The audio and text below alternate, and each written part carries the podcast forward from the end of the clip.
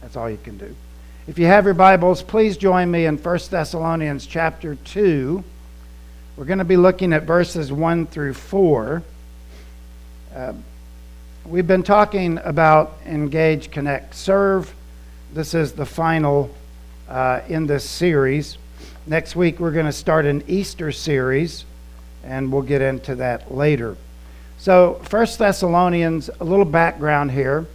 Uh, Paul, along with Silas and Timothy, uh, they were running together at this time. 50 AD, on Paul's second missionary journey.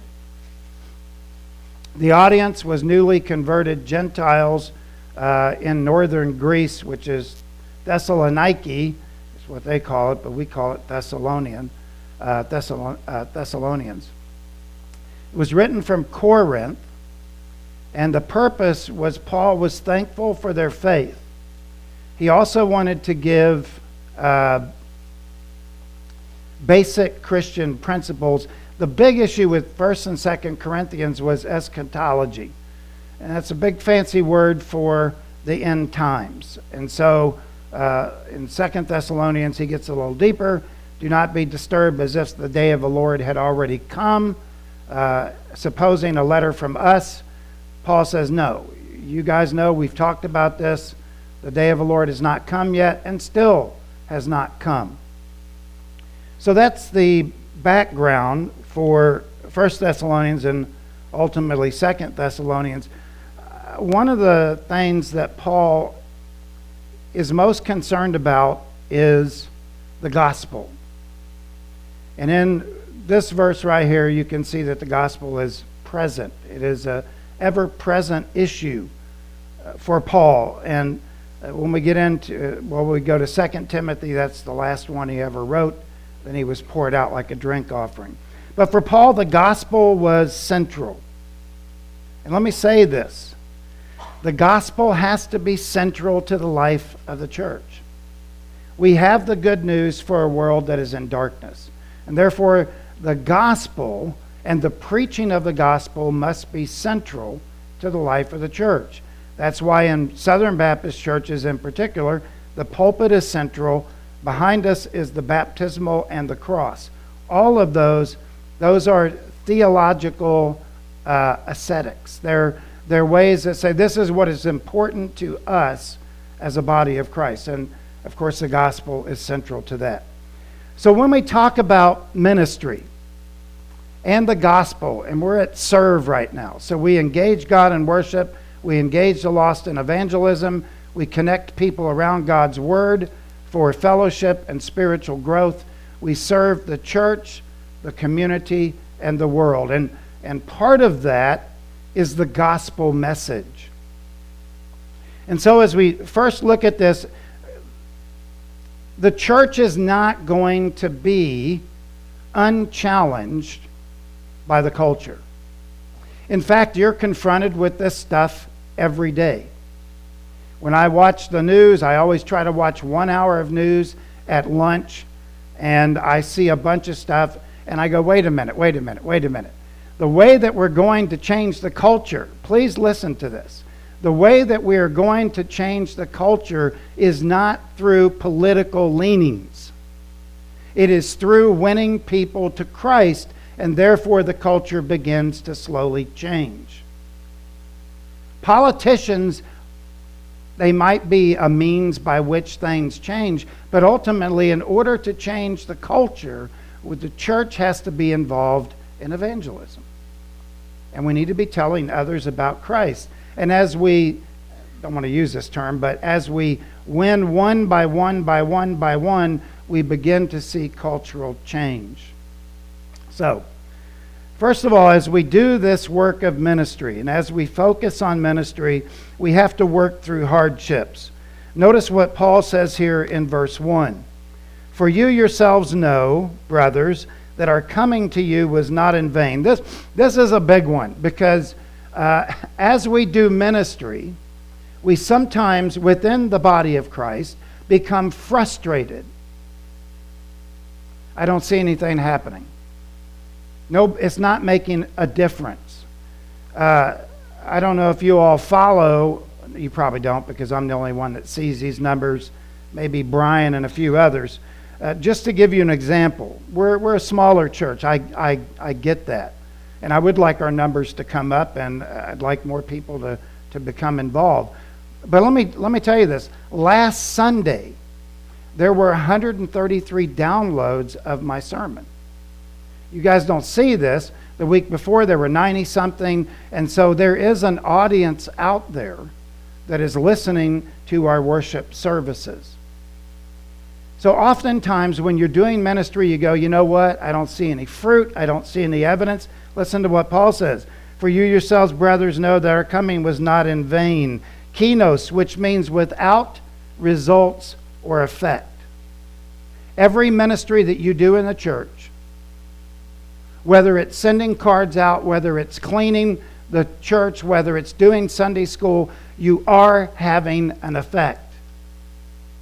Anything done in the name of Christ has an effect. I remember years ago, um, Alistair Begg, when he was a, a young pastor, it was like one of his first or second or third sermons. Um, Alistair Begg got up to the pulpit, shaking behind the pulpit. I've been there, done that. Scared to death, thinking, wow. You know, the first time I preached, my sermon was 12 minutes. And I thought I was in the pulpit for at least 45. And uh, I got down and I wanted to say, the buses will wait on you, just come forward. Alistair Begg preached, it was either first, second, or third sermon. He left the pulpit dejected. He left, he got down, and his mentor, the senior pastor, behind closed doors, grabbed Alistair and shook him. And he said this If you have steak, preach steak. If you have hamburger, preach hamburger. In other words, it doesn't matter what is going on around you, you have a mission to do. And the Apostle Paul was so convinced, even though he could probably not see the evidence, so he was getting reports and stuff, could not see the evidence. Paul knew no matter what, that God was greater than anything, and that anything done in the name of God bears fruit. His word does not return void. You all know that. So, as you get in your ministries and as you do your ministries, you get four people to show up for a ministry, you've got four people. If you have hamburger, minister to hamburger. If you have 50 people, if you have steak, minister steak. The fact is, Paul says, no matter what happens, I know that my coming to you was not in vain. And it's easy, brothers and sisters. I'm going to tell you, it's easy to get frustrated in ministry. But you have to look back and say, wait a minute. A couple of years ago, uh, I think it was before the pandemic, I got a letter at Christmas. Now we're going back 15 years. I, I, got a letter at Christmas a few years ago. I think it was 2019, 2018. Please don't hold me to that. Um, from a couple in my previous church that sent me a letter saying, Thank you. You saved our marriage. Out of nowhere. It is a reminder that the people that you touch will never forget. And that what you do in your life matters. Even if it's not on the grand scale, even if it's not worldly known to others, it's known to God. And so you do your ministries, work hard at it. Notice here in verse 2 But though we had already been already suffered and been shamefully treated at Philippi, as you know, propasco, which means agony, that's the word for suffered, shamefully treated, I like this word, hubrizo, hubrizo. Sounds like a breeze going through. Insulted. Insulted. Paul and Silas, the reference here is to when Paul and Silas were in prison and they were in jail. They were beaten, they were flogged, they were ridiculed. By the way, for the record, Paul was a Roman citizen. A lot of people don't know that. Paul could have, while he was in jail, say, I'm a Roman citizen, I have rights. Paul didn't do that. Paul said, You know what? I'm taking this one for the gospel. He brings it up at a very pivotal, uh, pivotal point right here. My friend Knute Larson, um, Pastor Knute Larson, shouldn't reference him as Knute, but Pastor Knute Larson, he wrote this in his commentary. After being arrested and beaten, Paul and Silas spent the night in a Philippian jail. In the morning, the magistrates of the town sent their, their assistants to Paul and Silas and tell them they were free as though nothing had happened. And I'll, by the way, Paul never really sought restitution. If I'm not mistaken, didn't Paul and Silas in the midnight hour pray and from that bad event, who got saved? The Philippian jailer. Not only that, if you follow the narrative, it goes through his family too. Quite amazing. Even in the midst of struggles and hardships, which ministry is. Ministry, and I'm talking not just pastors, but everybody that does ministry, is not for the faint of heart. And if you want results, big results, that usually doesn't happen. It's in the trenches. You Sunday school teachers, it's in the trenches where these young kids go, I remember that. It's in the trenches where work, the work of God takes place. And in the trenches, that brings about change in the life of one or two people. And I tell you what, uh, um, I've preached to seven people before. Little church when I was in Bible college near Tallahassee wanted me to come and, and preach. And I, at those days, I was flat broke. I had left the military, went to Bible college, and I was had a half a tank of gas, so I drove from Graceville to near Tallahassee. And I was thinking, well, at least when I preach, I'll get some money a little bit of money to, to buy food for the next week. I'm not kidding you. We were broke in Bible college.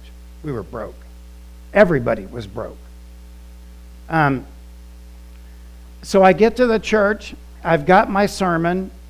And I was a lot wiry back then. You've got the scaled down version. Um, I preached that morning to seven people. This is true. After the sermon, we're leaving, and the deacon says, Come here. And I go, Okay, good. He's going to give me a little bit of money. I didn't care what it was. And he popped his trunk. And he showed me some vegetables. And so I took the vegetables. And then I really started praying that I could make it home on the fumes that I had. My first little church there, I made $125 a week. And that was just enough to cover food for the month. But you know what? You know what I did for those seven people?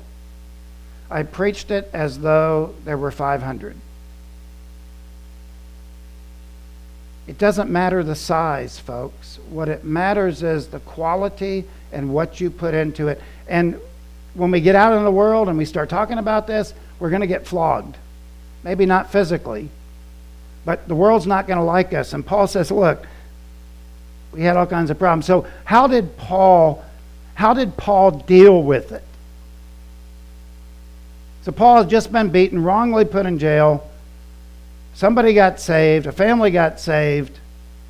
He didn't say, I demand my rights. He didn't do that. Why didn't Paul do that? Because he, he knew God was there. And in the midnight hour, he's praising, singing, and bam, God shows up. And let me say this when you're doing ministry, God will show up. And if you can touch one or two or three people, that's awesome because that's God doing that work. So the solution for Paul was uh, he, he said, No, we're not going to do this anymore. We're going to stay out of trouble. We're not going to, to do this gospel anymore. No, this is what Paul says. We had boldness in our God to declare to you the gospel of God. That, that kind of, uh, the origin. Uh, the gospel originates with God, so in a sense, it is the gospel of God. Jesus Christ is the mediator but it is the gospel of God in the midst of much conflict. So Paul says, uh uh-uh, uh I don't care what you do to me. I don't care. Parasiomai, which is the Greek word for boldness. And I'm going to read it to you right from the Greek language. To have courage in the face of danger and opposition. I guess I took a trip back memory lane today, yesterday. Uh,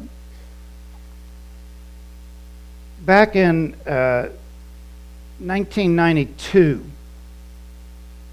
there was a man, uh, I think it was in one of the classes, you had to give up and, and share your testimony. And so John Brown, uh, who was an older gentleman, uh, when I say older, my age now, but beside the point. John Brown gave up and he gave a testimony of the power of prayer. And again, it's one of these things where I go, I'm never going to forget that. John Brown's son, back during the first uh, Gulf War, which my unit was in, and which I watched and was pretty upset because I was not there. Um, John Brown's son was injured behind enemy lines and was pretty much left for dead.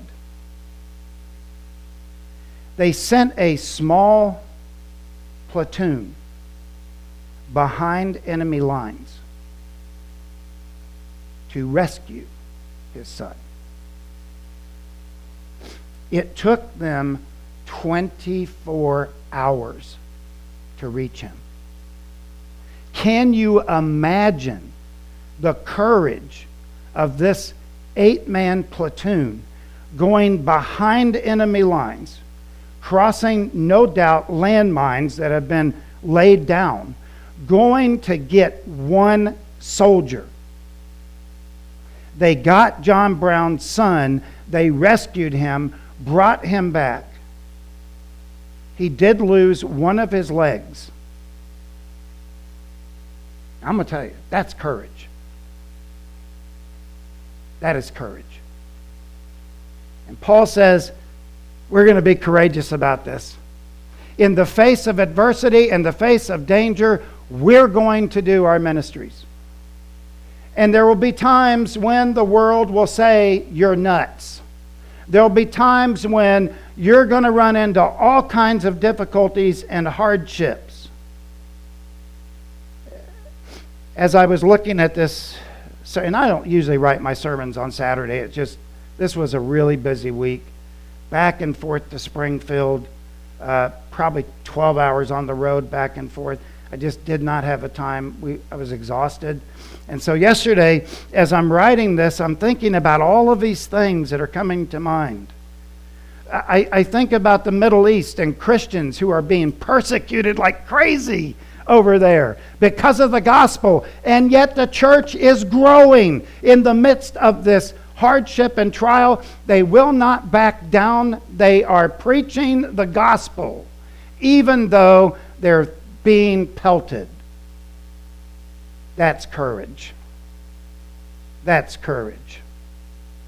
You think it's not coming for us, brothers and sisters? It is. It's starting. Keep your religion out of my government. It's coming. The cultural landscape is changing rapidly.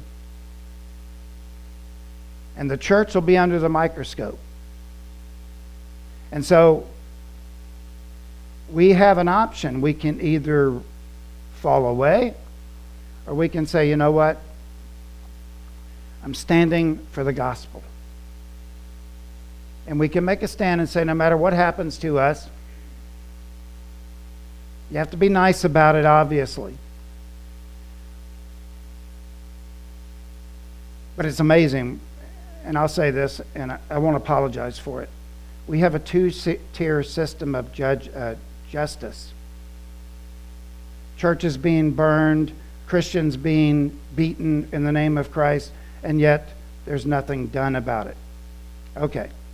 That said, do you think Paul would have turned around and said, let's. He didn't. He got beat, he got, in jail, he got thrown in jail. So we have to be able to say, okay, we need to keep the main thing the main thing. What is the main thing? The main thing is to preach the gospel of God in the midst of much conflict. Paul says it right here. If anybody could speak with authority on this, Paul could. This is our mission. We know man is lost. Lost. We have the gospel. By the way, salvation is not by works. Christ did the work for us. We put our faith in him and he saves us. That's the message. That's what we do no matter what happens to us. No matter what comes against us, we say, you know what? I'm going to attack this with not my fist. I'm going to attack this with prayer and pray that these people get saved. And that's what Paul did. You go ahead, hit me as hard as you want, and I'm going to still keep preaching the gospel message. And this could come into play in your places of business. Now, I do believe there's a place for this. Um, I don't believe you should be evangelizing people when you're supposed to be working for your employer. But if somebody asks you, then give an account for what you believe and why you believe it.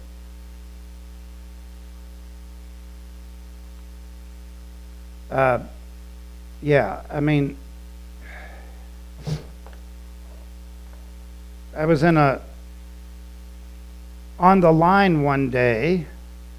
This was when I was a section chief in Germany and me and my boss, Sergeant Arroyo, were talking. He mentioned something about circumcision. I said, You know, that's a biblical concept. What? And I shared the gospel with him just in that little two minute span. He goes, Really? And I said, Yeah, let me, let me show you. And back in those days, they, they called me Father Frazier. I don't know why I'm not Catholic. I'm not, I'm not I'm not Catholic.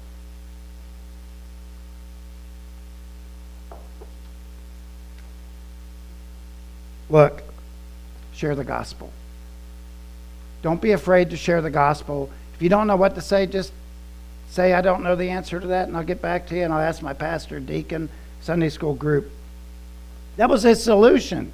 The problem was there was conflict with his ministry, and the solution was, I'm just going to keep preaching it. So let me encourage you stay the course. Don't quit. Don't give up. Keep fighting. Keep moving forward. If you're not moving forward, you're moving backwards. You're standing still. Paul says, no, we're not going to do that. Secondly, watch your motives. um, not only do we work through hardships, but we have to watch our motives. One of the big questions I've been telling you guys for well, since 2008. I don't know how many years, 15. The quickest way to get to the heart of your motive is to ask this question Why am I doing what I am doing? what am I doing? Why am I doing what I am doing? Verse 3 For our gospel does not spring from error. Oh, let me get started here. Eugelion, which is gospel, which is evangelism. That's the Greek, Greek word there, eugelion. That means good news. So Paul says, for our eugelion, our good news, does not spring from error. Plane. Plane, error. The content of that which misleads or deceives. Misleading belief, deceptive belief, error, or mistaken view. Yesterday I did a, uh, well, maybe, it might have been a couple of days ago. I sent you the link to that one guy. So I had, was thinking that maybe it was Tuesday. I can't remember. I did start working on the sermon Tuesday. Didn't get hardly anywhere on it, but I typed in mega churches. One of the articles that popped up first were the, t- the 10, I clicked the link, uh, the 10 mega churches in Texas. So I went to the first guy. 6,000 member church wouldn't know a sermon if it hit him in the face. I watched it for three minutes, and this is all it was. Do you want a blessing? Do you want God to touch your finances? Do you want this? I'm going to show you how to have prosperity. And I'm like, gee, Paul didn't have a, he, he was in jail. Paul didn't have anything. Jesus had no place to lay his head. It burns me up to no end when I hear these big preachers talking to people about their 401ks, about all of this other stuff that has no purpose. Then I went to the second one. I went to the second one, clicked the link, found out that he was in prison for embezzlement. He's no longer the pastor there. After four or five of these, I go, wait a minute. wait a minute. Wait a minute.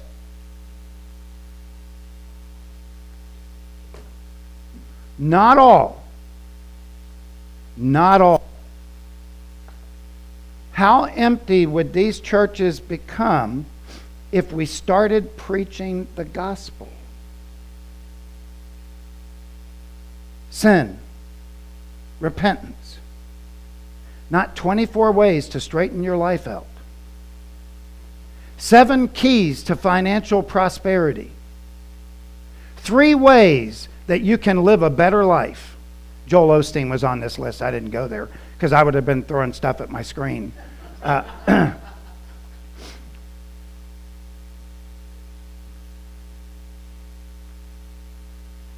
there was one, and I'm going to say this not every mega church is like this. Knute Larson, my friend, and I can call him mentor because he was, pastored, well, there was, I think, 12,000 at the Akron and another 15 at the green location, Knute would have never watered down the gospel.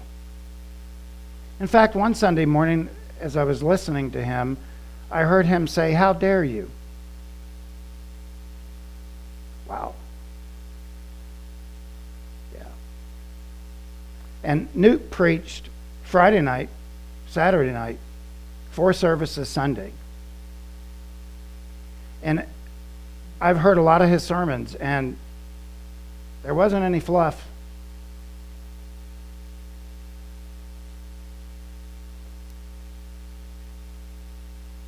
This is amazing. And there's some good. Alistair Begg, um, boy, Adrian Rogers.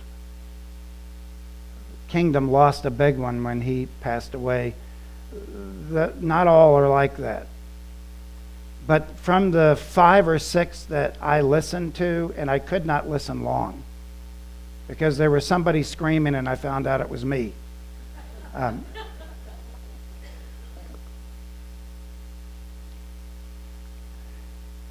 if God gives you that, you have a greater responsibility to preach the truth so that people's lives can be changed. Knute Larson told me something a while back. I have contact with him every two weeks or so. But um, he said, you know, even at Akron, we had to pay staff to do jobs. Big church, pull away from it, don't have to do anything. So Knute Larson said, yeah. But Paul says here, I'm going to preach the gospel, and I'm going to stick to it. Second word that he uses here is impurity. I flip the other side and go purity. Or impurity. Now, this word can refer to a sensual immorality, but more than likely it talks about the motives. Michael Martin, in his commentary, writes this The specific references that follow this verse contain denials of greed, man pleasing, and manipulative fa- uh, flattery. It is likely that these it is likely that these, rather than sexual impropriety, were the activities that Paul was denying. Paul was saying, Look,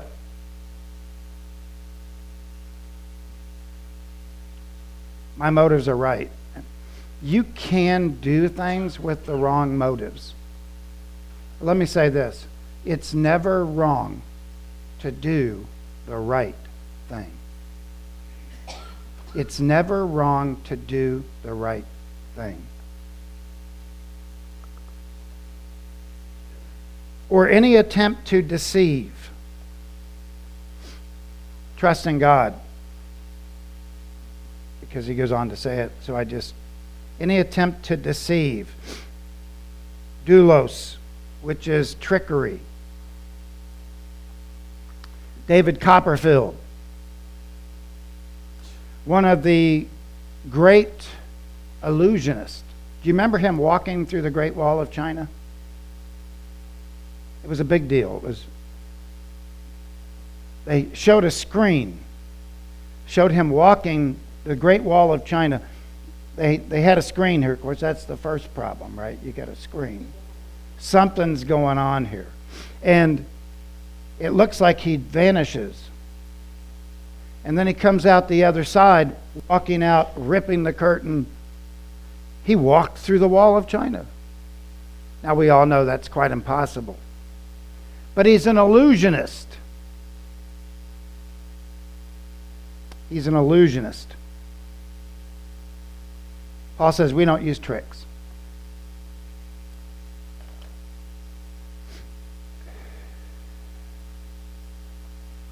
When I listen to somebody preach, or when I'm preaching, I always got to be careful that I stick with the biblical text. Some of these churches may just use a little bit of gospel mixed with a bunch of hooey to make it sound like it's good. Paul says, I'm not going to trick people.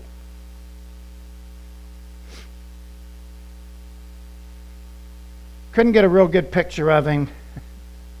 Y'all know who this is, right? Robert Tilton. Back in the day, he was telling people, I want, I want you to sow a seed. And of course, sowing the seed means you send money.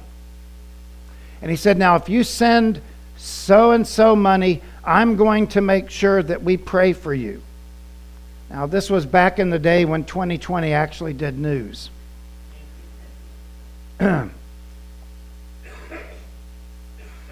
they uncovered Robert Tilton, pastor, used the term loosely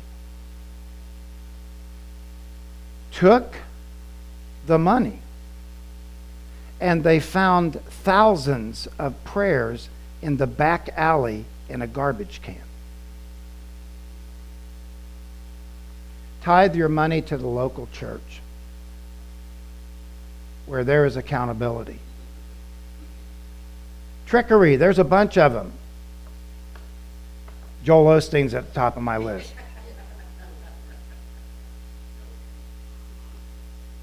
No. Really? Really? Jesse Duplantis, Kenneth Copeland. I mean, there's there's a bunch of them. Sorry if I stepped on some toes there, but um,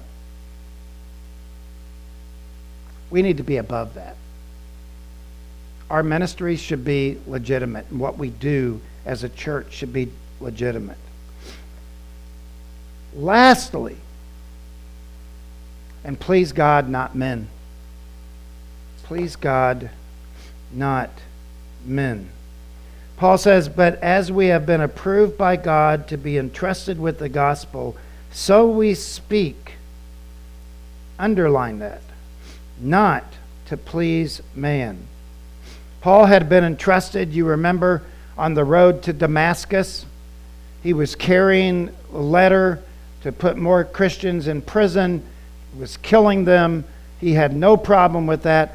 And you know, as fanatical as the Apostle Paul was,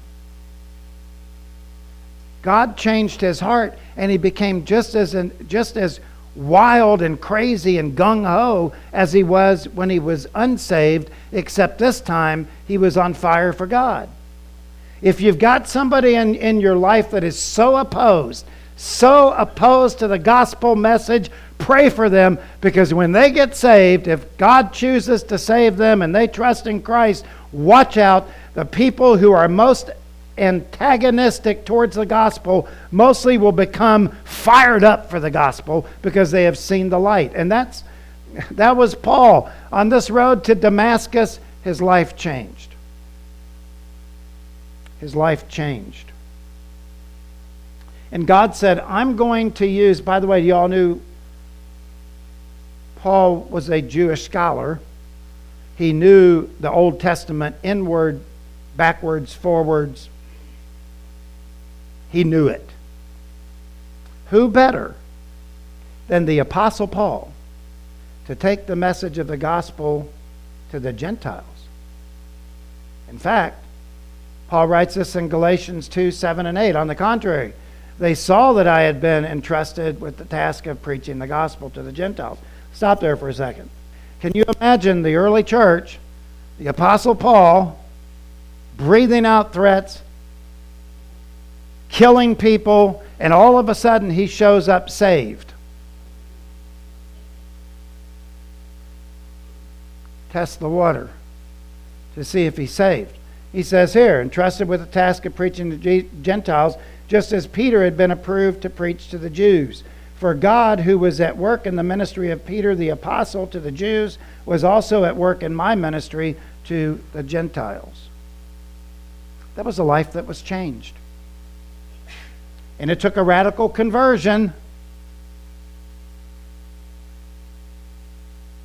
But when he was converted, he was radically transformed and knew that the gospel was real and preached it with all of his heart. And this is what we've got to do in our ministries give it everything.